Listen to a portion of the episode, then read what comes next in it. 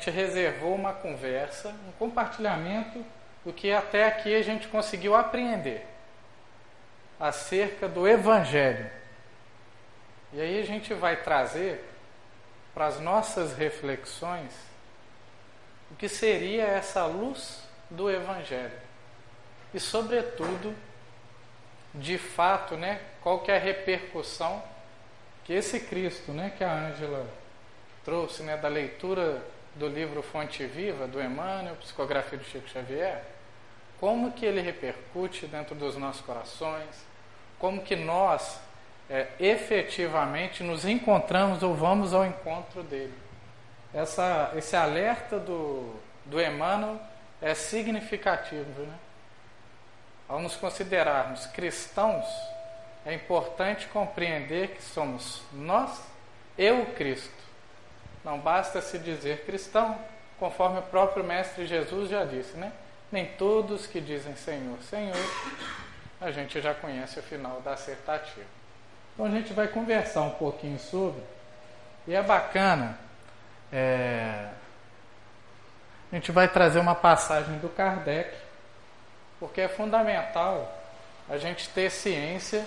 Somos cristãos, quando a gente fala de evangelho, nós estamos falando do Novo Testamento.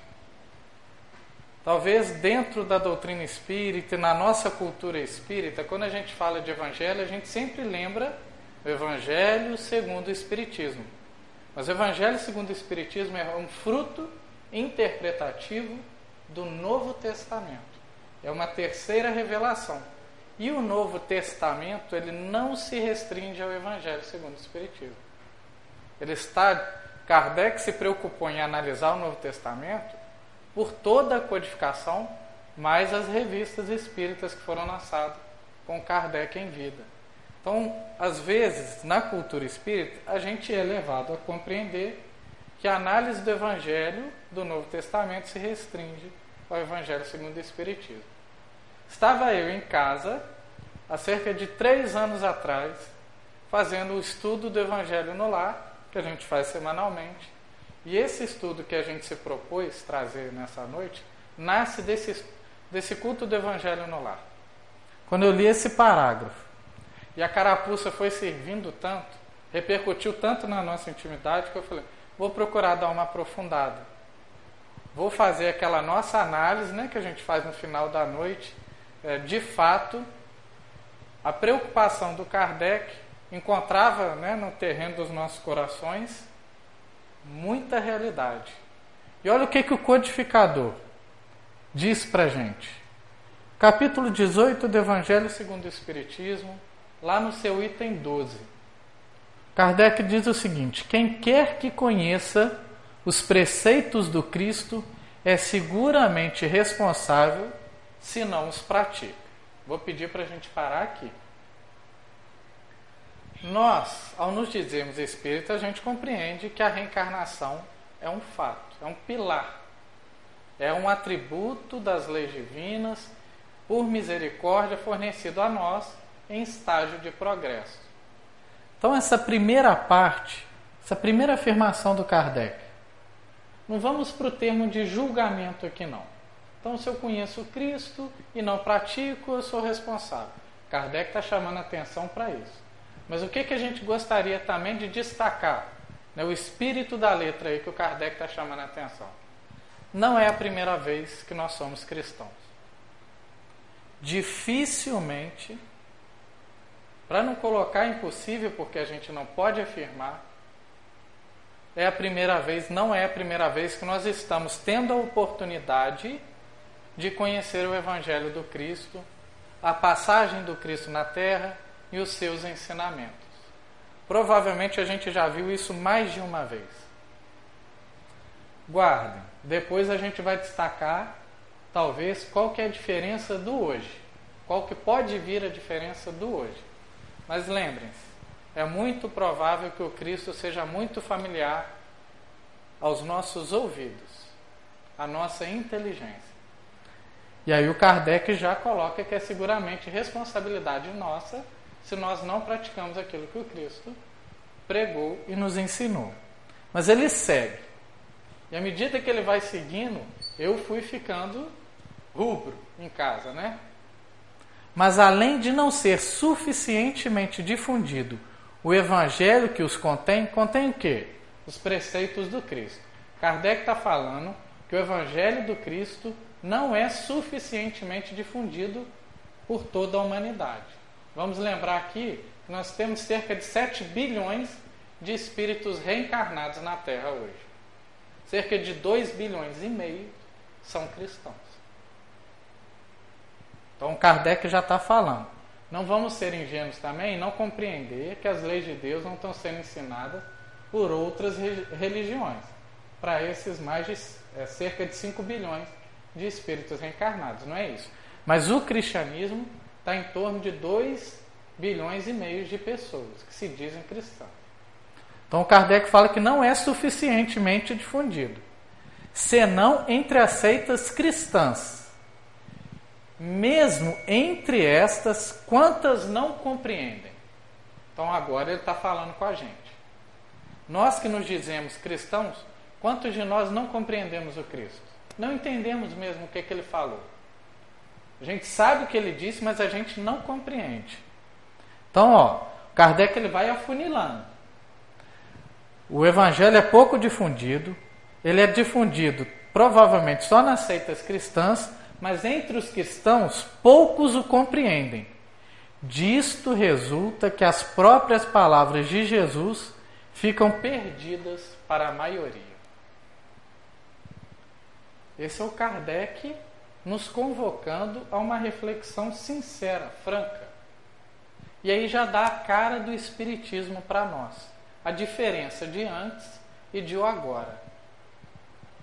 O Kardec está deixando claro aqui que não adianta ser espírita, vir assistir palestra, só. Não adianta tomar água fluidificada, só tomar paz, aceitar algum trabalho espírita. Tudo bom? Ele está chamando a atenção aqui que a maioria de nós que se diz cristão não compreende o Cristo. E aí a gente vai tentar relembrar quem que é esse Cristo.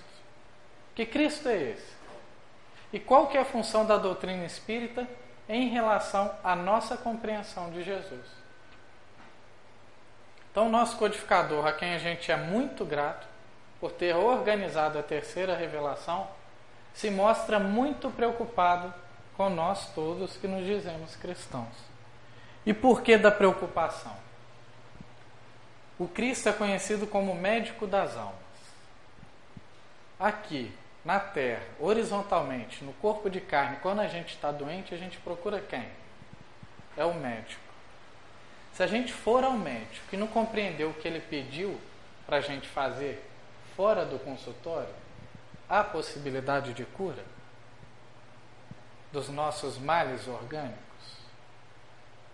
É isso que o Kardec está chamando a atenção. E o Cristo ele diz: Eu não vim para os sãos, mas para os pobres e estropiados do mundo, porque quem está são não precisa de remédio. O remédio está ao nosso alcance, o médico das almas está ao nosso alcance, mas a maioria de nós, por motivos diversos, não damos atenção ao que o médico das almas está receitando para a nossa cura. Então, o tema de hoje, a luz do Evangelho, quer nos trazer essa reflexão. Nós e o Cristo em pé estamos. Fala o Senhor, Senhor da boca para fora ou isso repercute na intimidade dos nossos corações? Com qual objetivo adentro essa casa bendita que nos acolhe quarta, segunda, tem atividade aqui todos os dias da semana? O que que me traz aqui? O que que me traz vir de volta a essa casa? O que que eu busco? E aí o Emmanuel como nós afirmamos aqui que provavelmente não é a primeira vez que nós estamos aqui, o não compreender Jesus sozinhos não há problema nenhum. Mas tem mais de dois mil anos de espíritos que já avançaram intelectualmente e moralmente que podem nos auxiliar na compreensão do Mestre Jesus. e principalmente a doutrina espírita. Olha o que, que o Emmanuel diz. É, é um livro chamado Educandário de Luz, psicografia do Chico Xavier, e são diversos espíritos, cada capítulo um espírito diferente. Um capítulo sobre evangelização. O Emmanuel diz assim: O espírito do Evangelho do Cristo é sempre a luz da vida. O Evangelho, todavia, é como um sol de espiritualidade. Todas essas obras notáveis dos missionários humanos na sua tarefa de interpretação funcionam como telescópios aclarando-lhe a grandeza. Eu vou parar aqui, só para destacar duas questões principais. O Emmanuel diz: o Evangelho do Cristo é sempre a luz da vida. O tema não é a luz do Evangelho? O Evangelho, todavia, é como um sol. E aí a gente vai relembrar por que será que o Emmanuel compara o Evangelho, ou seja, o Cristo, a um sol. O que, que o Emmanuel está querendo dizer com isso? Por que, que ele veste ou ele empresta a palavra sol ao Cristo? E é interessante a gente sempre também traduzir, quando escuta Evangelho, nós estamos escutando Cristo. Novo Testamento é a vida do Cristo e as leis de Deus que ele trouxe por gestos, ações e palavras. Qual que é a função do Sol no sistema solar em que a gente vive? As leis da física têm nos mostrado o quê? Qual que é a importância? Nós vivemos em qual sistema? Sistema solar. Sem o Sol, o que, que acontece? Se não tivesse o Sol, não tem vida? Não tem vida material na Terra. O Emmanuel está comparando o Evangelho a um Sol. Por que será? O Sol, sistema solar, que todos os planetas desse sistema giram em torno dele, sem o calor do Sol não tem vida material na Terra. Seria o Emmanuel nos alertando que sem nós girarmos em torno do Cristo, do Evangelho, aclarando, aproveitando o calor do Cristo, as luzes do Cristo, não há vida espiritual para nós? Seria o Emmanuel nos alertando a isso? Se o Cristo é o sol da vida, a gente começa a nascer compreendendo e vivendo em Cristo. Sem o Cristo, não há vida espiritual aqui na Terra. É o que o Emmanuel está emprestando a palavra para nós refletirmos a importância do que talvez nós estejamos negligenciando ou não dando tanta importância nas existências pretéritas e talvez nessa. E ele segue em diante, e aí a gente vai. É, os missionários humanos, na sua tarefa de interpretação, funcionam como telescópios, aclarando-lhe a grandeza. É que a sua luz se dirige à atmosfera interior da criatura, intensificando-se no clima da boa vontade, do amor, da sinceridade e da singeleza. Ele vai concluir o capítulo, a gente vai pular, com a seguinte questão: que talvez seja o que nos diferencia hoje. Resumindo, somos compelidos a concluir que em Espiritismo não basta crer, é preciso renovar-se. Não basta aprender as filosofias e as ciências do mundo, mas sentir e aplicar com Cristo. A nossa diferença significativa de outros momentos que a gente teve a oportunidade de conhecer Jesus é que o centro espírita vir aqui, tomar um passe, água fluida, ler um livro, escutar uma palestra só faz sentido se o objetivo é renovar-se. O Cristo veio para nos renovar. Não é simplesmente um exercício que a gente chama de esgrima intelectual. Conhecer Jesus. Conhecer Jesus é um passo. Mas a nossa inclinação, o que nos faz, por exemplo, aceitar a tarefa de emprestar nossa capacidade oratória para dar palestra, é a oportunidade que a gente tem de estudar e, estudando, procurar renovar-se.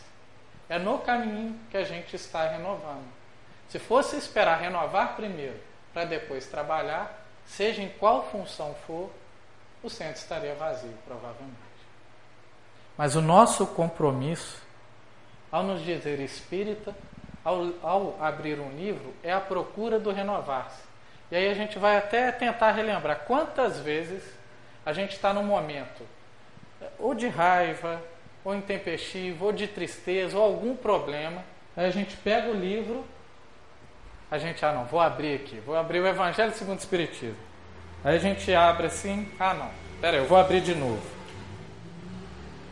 Que aí essa é a diferença. Às vezes a gente abre e a gente não está preparado para o que está escrito aqui, o que, que o Cristo tem a dizer. O que, que a espiritualidade nos intuiu. A gente, não, não, pera, eu vou abrir de novo. E uma das diferenças que a gente tem aprendido na doutrina espírita é que dessa vez nós precisamos silenciar nossas dores, as nossas reclamações, as nossas angústias quando estamos diante do Cristo. Porque a gente precisa escutar o que, que, o, o, que, que o médico tem a dizer. Se eu chego no consultório e só eu falo, só eu falo das minhas dores, das minhas chagas, como que eu vou escutar o que, que ele está me receitando? A ideia é a gente, cuidadosamente, ao abrir uma página, ao vir numa palestra, ao frequentar um grupo de estudo, silenciar um pouco o eu, as nossas vontades e escutar o que que esses telescópios que aclaram a nossa capacidade de compreender o Cristo, tem a nos dizer. Aí eu tomo o remédio. Aí eu tomo o remédio. Eu posso até falar das minhas dores para o Cristo, e devo. Mas nós nos acostumamos a mais falar do que escutá-lo. E é o que o Kardec está tentando nos, nos alertar na passagem anterior.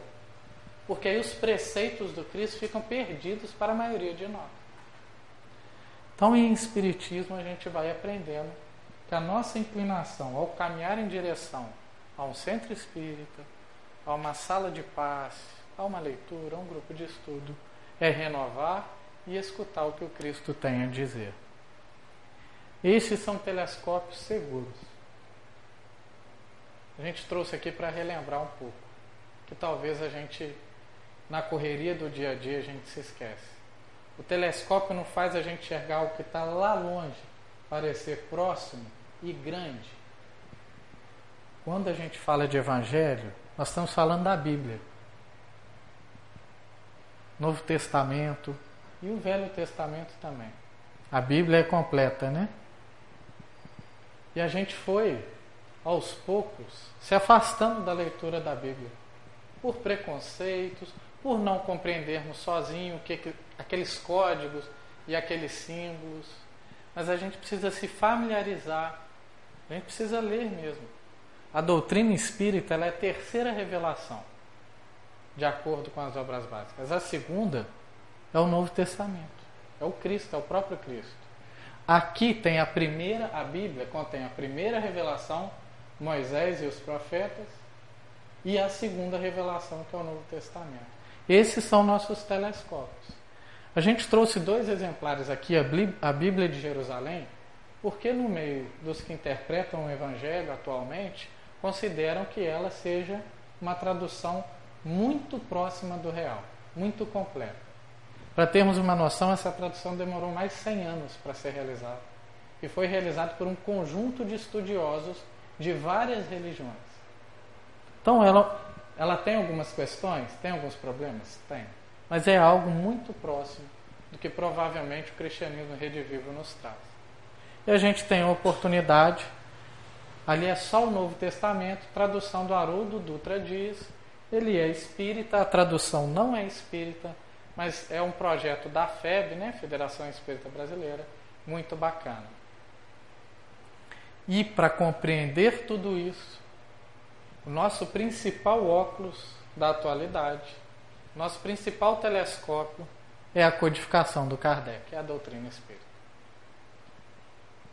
O Kardec, nas cinco obras básicas, ele analisa o Novo Testamento como um todo.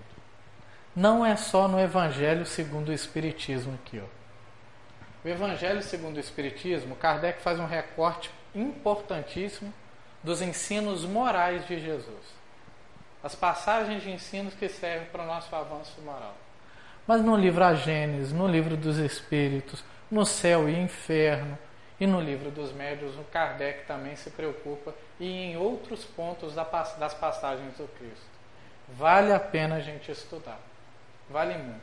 A casa tem vários grupos de estudo que vocês já sintam-se é, convidados a fazerem parte quando se sentirem interessados.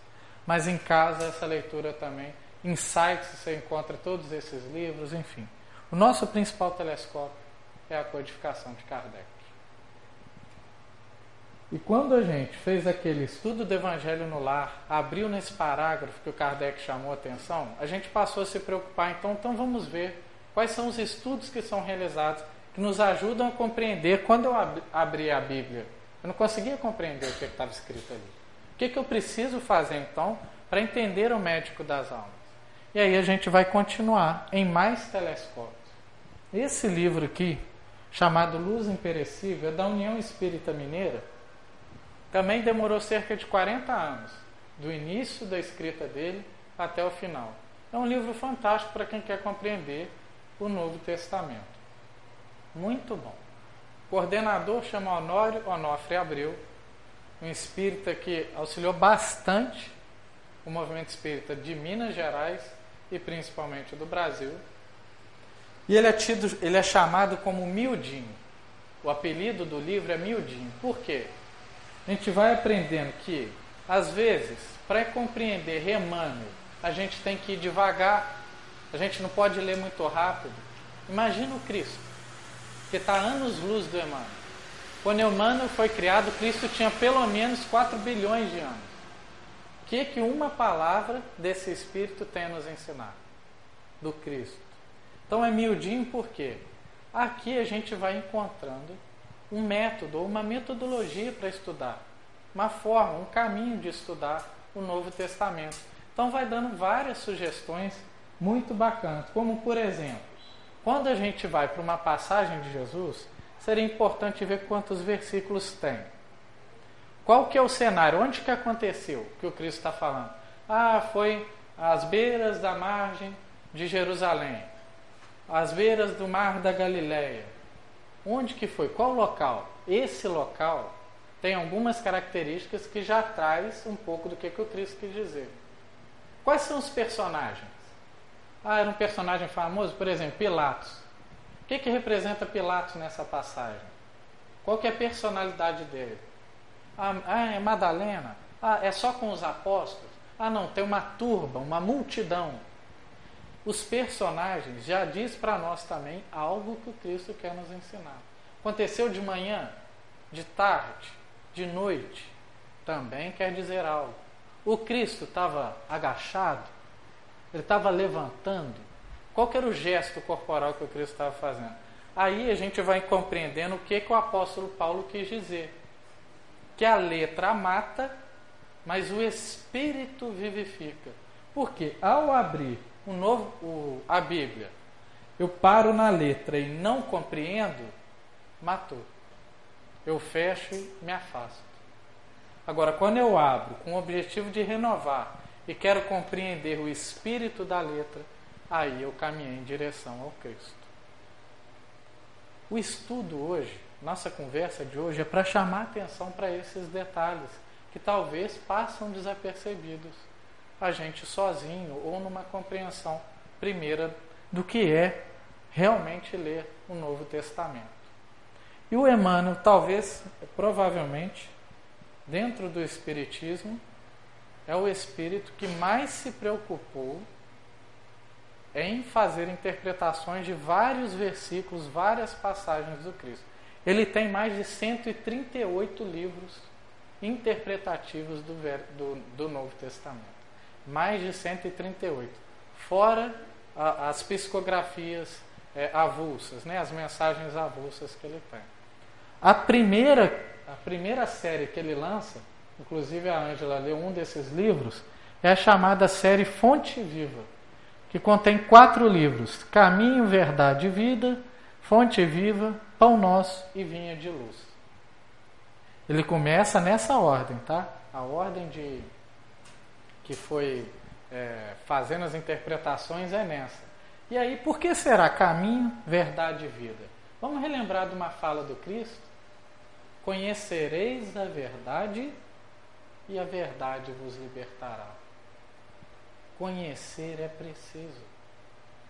Estando com a verdade, é possível utilizar a própria libertação, mas é preciso conhecer. E para conhecer, tem que se esforçar, tem que caminhar em direção. Não dá para conhecer. É, aqui, o que a gente está fazendo agora é uma interpretação do Jerônimo do que ele estudou. Quando a gente vai ler, o alcance pode ser outro. Pode ter outras leituras por cada um aqui que está escutando. Então, se eu fico limitado ao que o Jerônimo, ao que a Ângela, até ao que o Divaldo, um Haroldo Dutra falou, eu perco o que há de peculiar na minha capacidade de interpretar.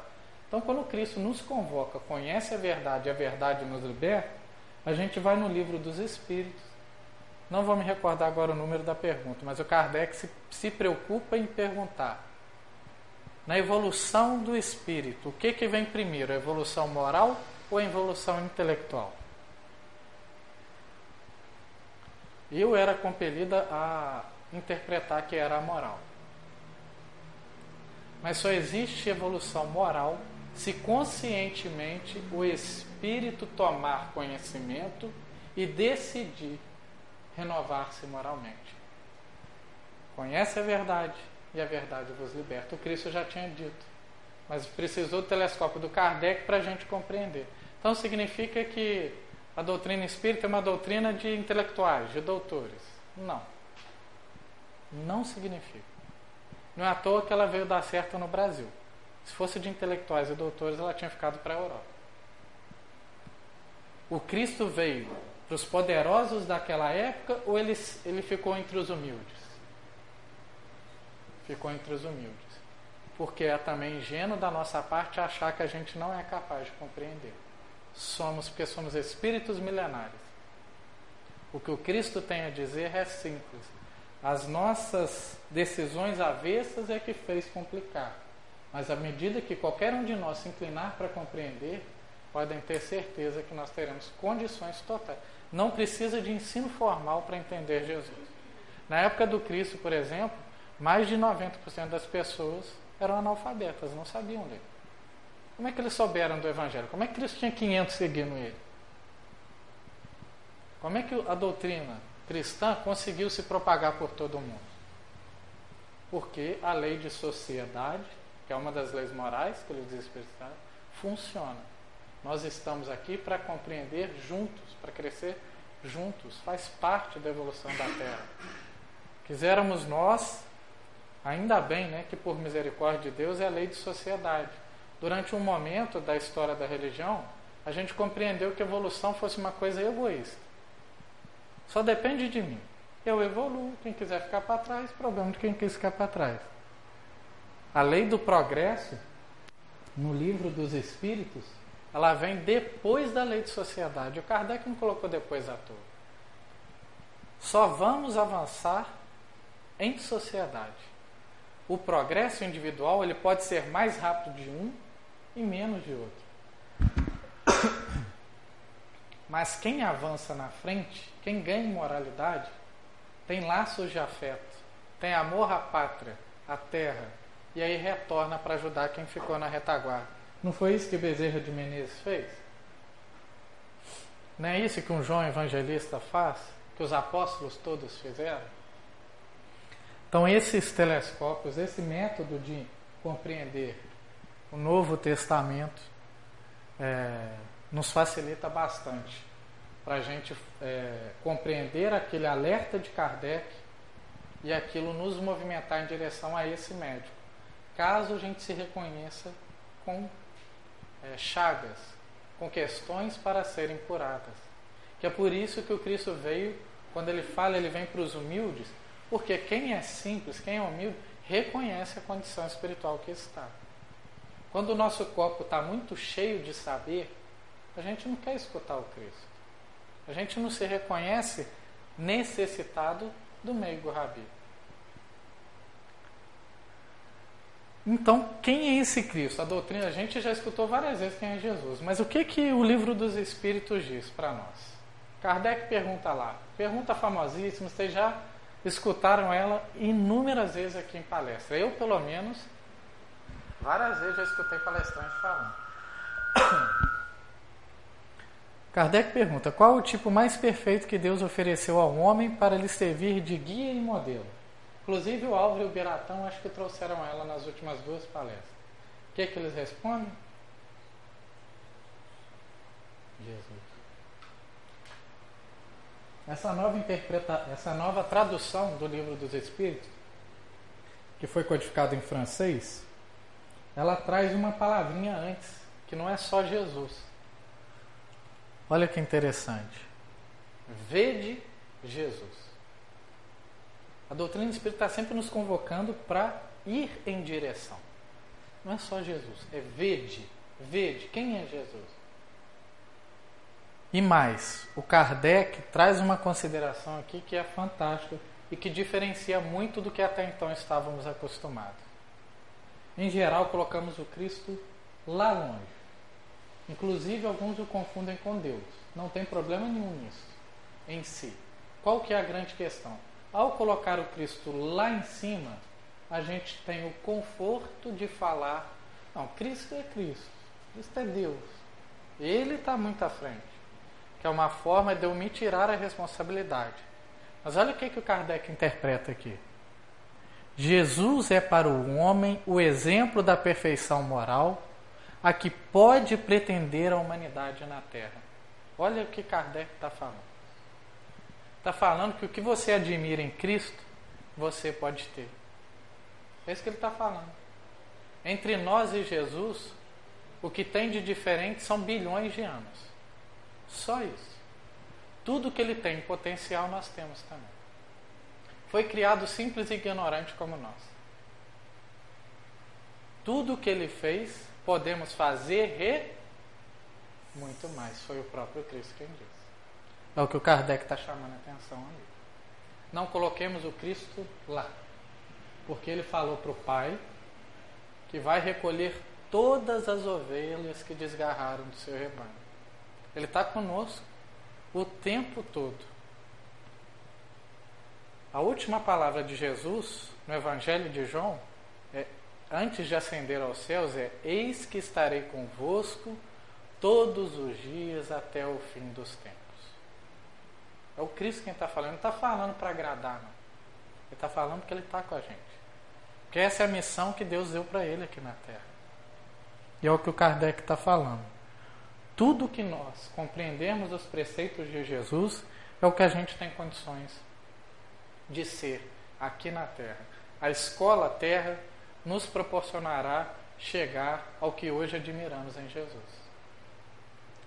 Nós vamos seguir, não vou ler o. E aí, só algo é, que a gente gosta também de trazer: como que a doutrina espírita enxerga Jesus. Revista Espírita, fevereiro de 1868. O Kardec, com muita propriedade, ele, ele faz questões, estudos, mas no final dos estudos, como ele é humilde, ele entrega o microfone e dá para um espírito tipo São Luís, Santo Agostinho, Lacordaire, Erasto, Paulo, porque ele sabe que esses espíritos estão à frente. E aí eles estão discutindo sobre quem são os Cristos. Que a gente vai descobrindo que existem vários Cristos. Jesus é o Cristo da Terra. Mas existem vários. Mas o que, que é? O que, que é essa designação que está lá no Velho Testamento? O Velho Testamento anunciou a vinda do Cristo. O que, que é Cristo? Junto de Deus estão os espíritos numerosos, chegado ao cume da escala dos espíritos puros. Como que é importante conhecer a doutrina? Kardec aqui está se reportando o seguinte. No livro dos Espíritos ele trabalha escala espírita. Tem espíritos imperfeitos, onde a matéria predomina, as questões materiais predominam mais do que as questões espirituais. E aí ele divide em uma série de subdivisões lá, de categorias de espírito, mas são espíritos imperfeitos. A maioria de nós, e daquele que vos fala. Segunda escala, são Ó, fugiu. A segunda escala são os, os bons espíritos, os espíritos bons. Onde ele sofre influência da matéria, mas o que predomina é o espírito. Então, são aqueles que encarnam, mas conseguem já viver mais para atributos espirituais, mais para as questões morais da vida, do que para as questões que a matéria influencia. É a segunda ordem da escala espírita. E a terceira? A terceira é o cume. São os espíritos puros. Aí são aqueles espíritos, e lá, aqui no livro dos espíritos está escrito, em que a matéria, o espírito não sofre nenhuma influência da matéria. Nenhuma, nada, nada. Ele tem completo domínio da matéria. Ele vem aqui por missão. Então, os espíritos puros é o cume onde a gente quer chegar. Sem influência da matéria. Então, quando alguns falam aí, umas passagens falam que Jesus titubeou, ficou com medo, desconfie. Não sofre nenhuma influência da matéria. Nos espíritos puros começa uma nova escala. É uma outra escala, que aí não é para a gente ainda, o que a Terra nos oferece. No cume das escala, da escala do espírito puro são os Cristos. É uma nova ordem. Então, desses espíritos puros, que aí eles têm missões muito maiores, o cume são os Cristos. O, o Velho Testamento já falava disso. O Kardec só é um telescópio que nos ajuda a entender então o que, que eles estavam falando. E aí, olha só, no cume da escala dos espíritos puros que mereceram ser iniciados em seus desígnios para dirigir-lhes a execução. Deus escolhe entre eles, entre os Cristos, seus enviados superiores, encarregados das missões especiais. Podeis chamá-los Cristos. É a mesma escola, são as mesmas ideias, modificadas segundo os tempos. Então, o Cristo é aquele que vem que vem cumprir, ele é capaz de saber qual é a vontade de Deus para o planeta Terra. Esse é o Jesus. Ele escuta Deus e exerce exatamente o que Deus pediu aqui na Terra. Por isso que quando a gente escuta lá a primeira frase do, do, do livro de Gênesis de Moisés, o início lá do Velho Testamento. No princípio era o Verbo, e o Verbo Quando é, no Velho Testamento a gente é, é, lê o seguinte: E Deus diz: Faça-se a luz, e a luz se fez. Quem que está executando a vontade de Deus? É um estalo? Não é o Cristo. A ordem de Deus é: faça-se luz. Os trabalhadores de Deus são os Cristos, é Jesus e seus tarefeiros. Não é algo milagroso. Vou dar um estalo, fez-se a luz. E aí a gente, por isso que a gente, o Kardec nos chamou a atenção, esses livros vão nos auxiliando a compreender melhor o que, que as Escrituras têm a nos ensinar, quais são esses códigos. Esse é Jesus segundo a doutrina espírita. Esse é o Jesus do Espiritismo. Não é alguém para ser simplesmente adorado, mas compreendido para nos renovar. E aí a gente vai fazer aqui rapidinho um precursor do Novo Testamento, que foi João Batista. Antes da, da, entrada de Jesus no Novo Testamento, antes do Cristo começar a falar, começa-se por João Batista. E não é à toa. João Batista é a transição entre o velho e o novo. A gente só vai trazer algumas palavras dele para a gente também compreender um pouquinho que metodologia é essa, de quem, como, onde, lugar. Olha lá, João Batista aparece no Novo Testamento, no Evangelho de Mateus, logo no capítulo 3, versículos 1 a 3. E naqueles dias apareceu João Batista pregando no deserto da Judéia. Olha quantas alegorias temos aí. A princípio parece algo muito distante da nossa realidade. E aí a gente destacou, naqueles dias, aí uma referência. Quando que ocorreu? Naqueles dias. O que, que seria esse naqueles dias? Nós não começamos o estudo hoje, relembrando que provavelmente não é a primeira vez que a gente estuda Jesus, ou que vem para um templo religioso na história do nosso espírito. Mas talvez estejamos naqueles dias. Essa encarnação possa representar o dia para escutar o precursor do Novo Testamento. Talvez essa encarnação seja a primeira de fato que o Cristo consiga mexer na nossa intimidade. Tal, é, o Pianta, né, frequenta a reunião de quinta-feira, um trabalhador da casa que a gente admira bastante, ele gosta de falar: talvez hoje seja o meio-dia da sua vida. Seja aquele dia em que você vai decidir entre ir ou ficar, entre seguir ou parar. Então, ó, João Batista ele aparece nesse dia que a gente está pronto para escutá-lo, a gente está querendo, a gente está ansiando entre o velho Jerônimo e a possibilidade do novo Jerônimo, entre o velho, a velha compreensão de Jesus e a nova compreensão de Jesus. João Batista é, é quem prega e pregar. É até interessante o cuidado que eles têm, né? que o Cristo foi testemunha viva.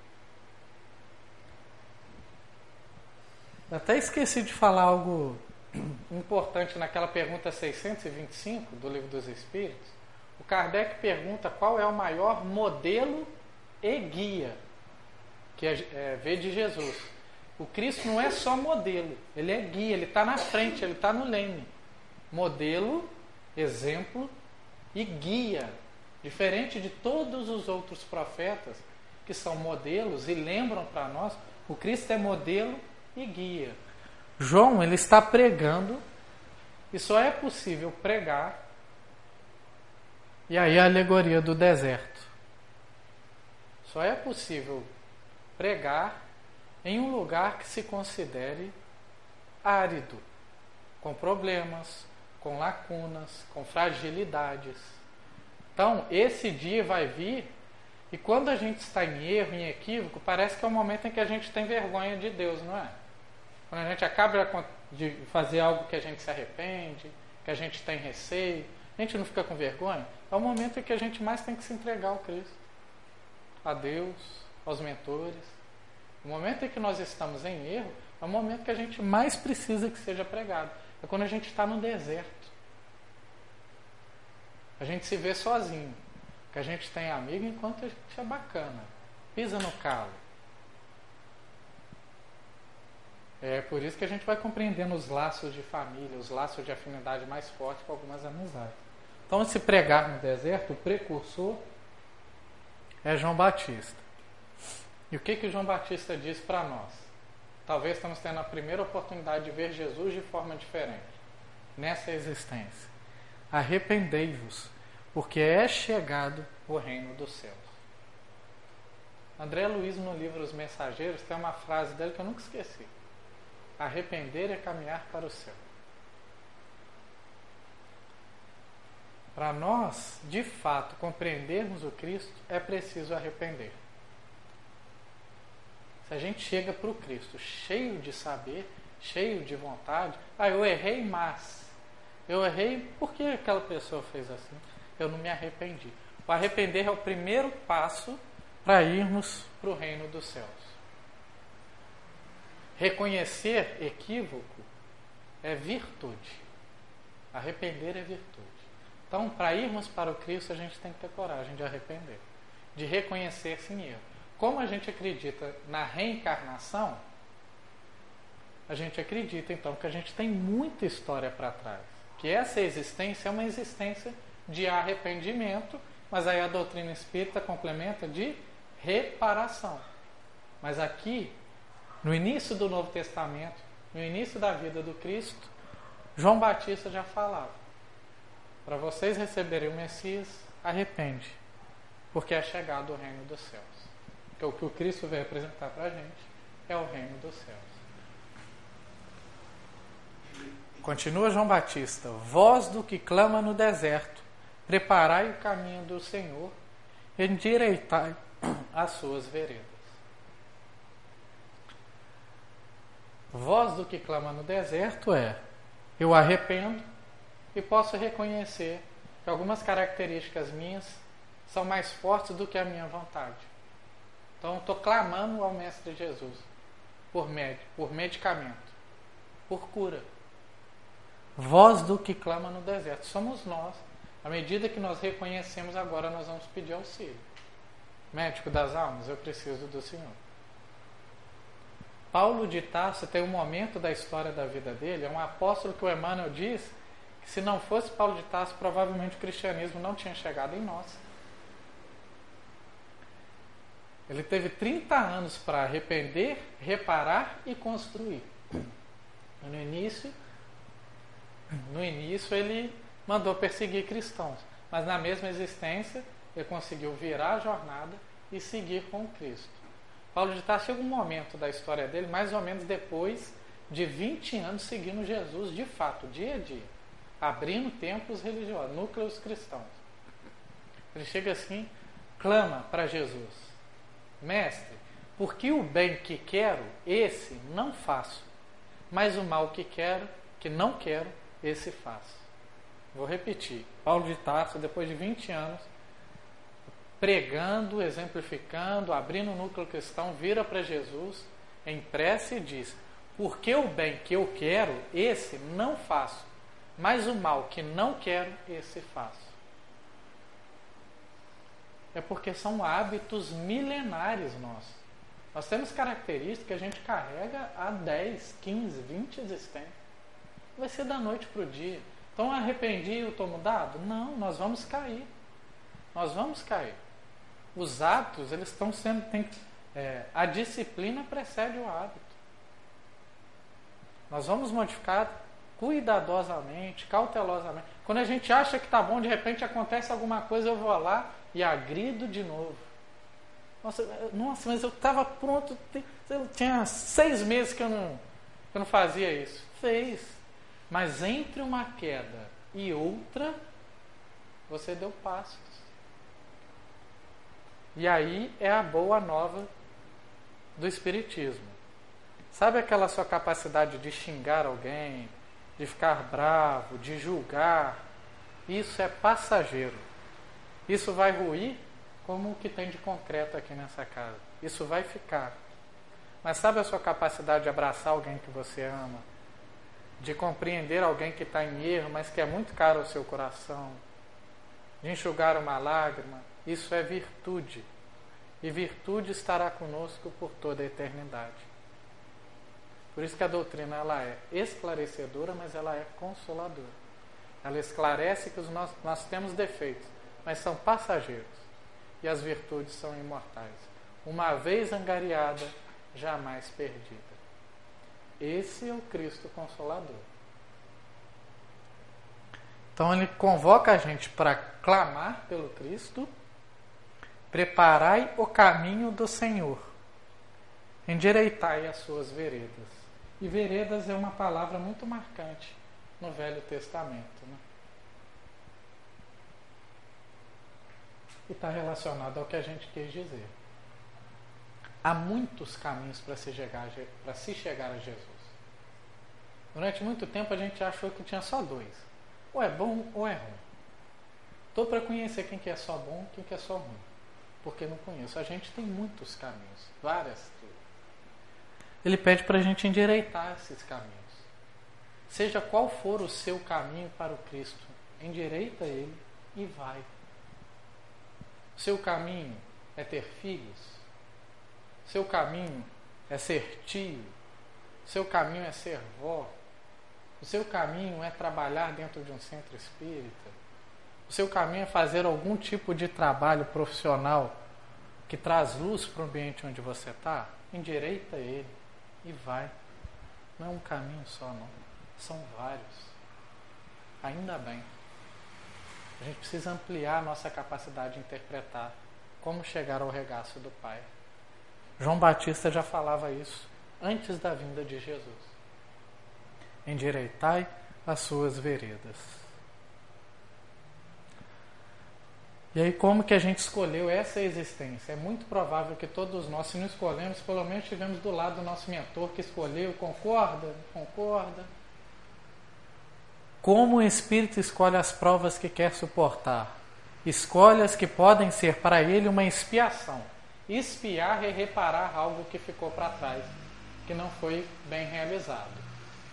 Pela natureza de seus erros, lhe permitam avançar mais rapidamente Uns podem, ao escolher, se impor uma vida de misérias e privações para tentar suportá-la com coragem.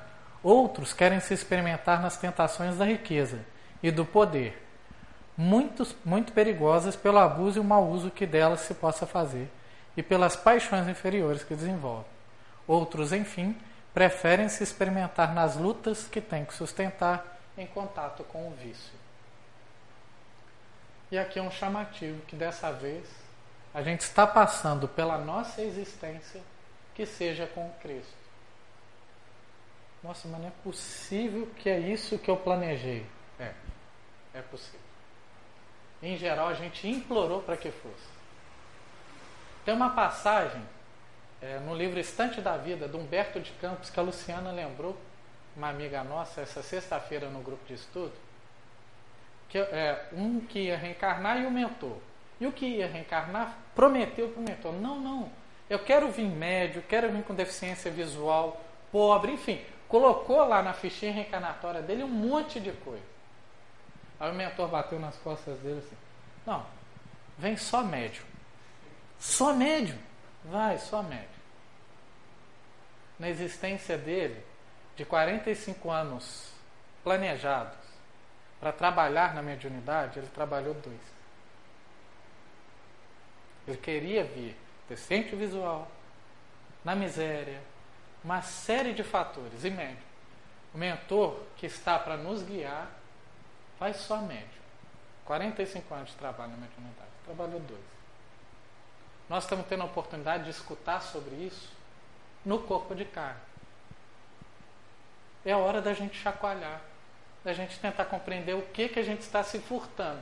O que, que eu estou fugindo? Provavelmente o que eu mais fujo é o que eu mais preciso realizar. Coragem. Coragem. Vamos enfrentar esses arrastamentos que a gente tem. E para finalizar, a passagem do João Batista: Em sua mão tem a pá e limpará a sua ira, e recolherá no celeiro seu trigo, e queimará a palha com fogo que nunca se apagará. A pá que nós temos é o Evangelho, é o Cristo, é um instrumento de renovação é a doutrina espírita consoladora. Nas nossas mãos nós estamos com essa possibilidade. E a gente precisa recolher o trigo e queimar o que está impedindo de florescer, de crescer. A reencarnação, meus amigos, minhas amigas, é esse queimar, deixar para trás o que precisa ficar para trás, sem agarrar, sem medo. Para quando a gente retornar, a gente retorna com fogo com a luz do Evangelho, de tal forma que ela jamais se apagará. Convite para leitura, o romance Renúncia. Nesse romance tem três personagens principais: Alcione,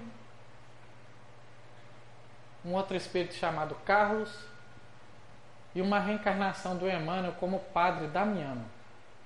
Alcione estava num planeta muito avançado, muito, muito à frente. Só que ela tinha um laço de afeto aqui na Terra. E ela quis planejar para tentar ajudar esse a vencer as suas batalhas. Então ela pede autorização para vir num planeta em que ela não precisava vir mais. A história é muito bela, muito bonita. No final dela, eu vou convidar vocês para ler, mas é uma história muito bacana. Ela vem para resgatar, mas ela tem a, a, oportunidade de ter Emmanuel na proximidade, na figura de um padre.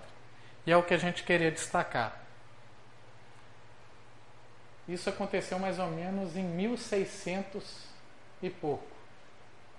Alcione já sabia a metodologia do livro Luz Imperecível, que não foi criado por ele, na verdade, a gente vai vendo que já existia na história da humanidade como estudar o Evangelho.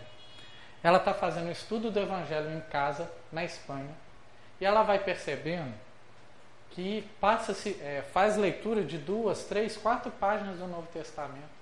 Então passa muita coisa sem ser estudado, sem ser compreendido.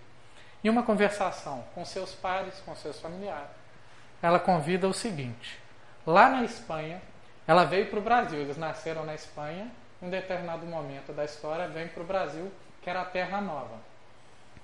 E ela está fazendo esse culto no Brasil. Estudo Evangelho no Lar no Brasil.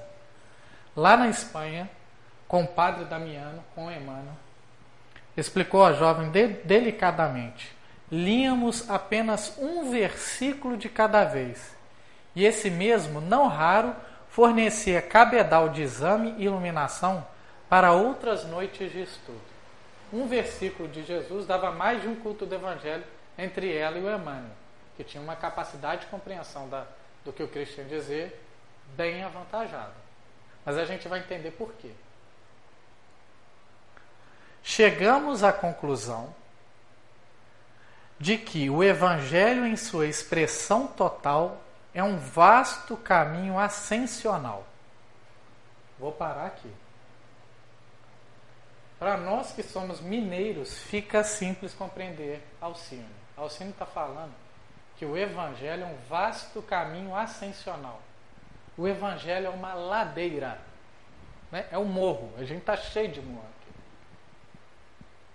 No caso do Evangelho, ele nos leva a Deus. E subir morro no Sua não é difícil?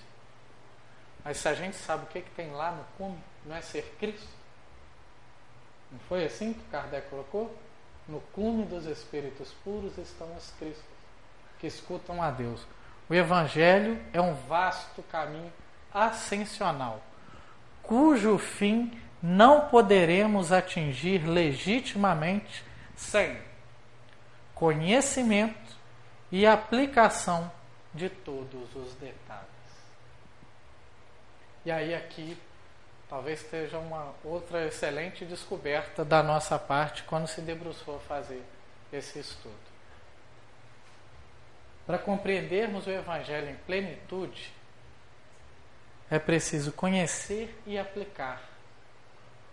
Faz parte do processo de compreensão de Jesus a etapa da vivência. Por isso a gente ainda tem dificuldade. Porque se a gente ficar só no conhecer, a gente não, não compreende as máximas do Cristo em plenitude. É, cujo fim do Evangelho não poderemos atingir legitimamente sem conhecimento e aplicação de todos os detalhes. Todos. O que, que o Cristo diz? Quando ele fala né, que nenhum é, nenhum, nenhuma folha cairá da árvore sem o consentimento do Pai. Que a gente possa ter coragem de dessa vez olhar para o médico das almas, clamar por ele e aproveitar esses inúmeros telescópios para esse vasto caminho ascensional em direção a Deus. Que o Mestre Jesus nos abençoe, hoje e sempre.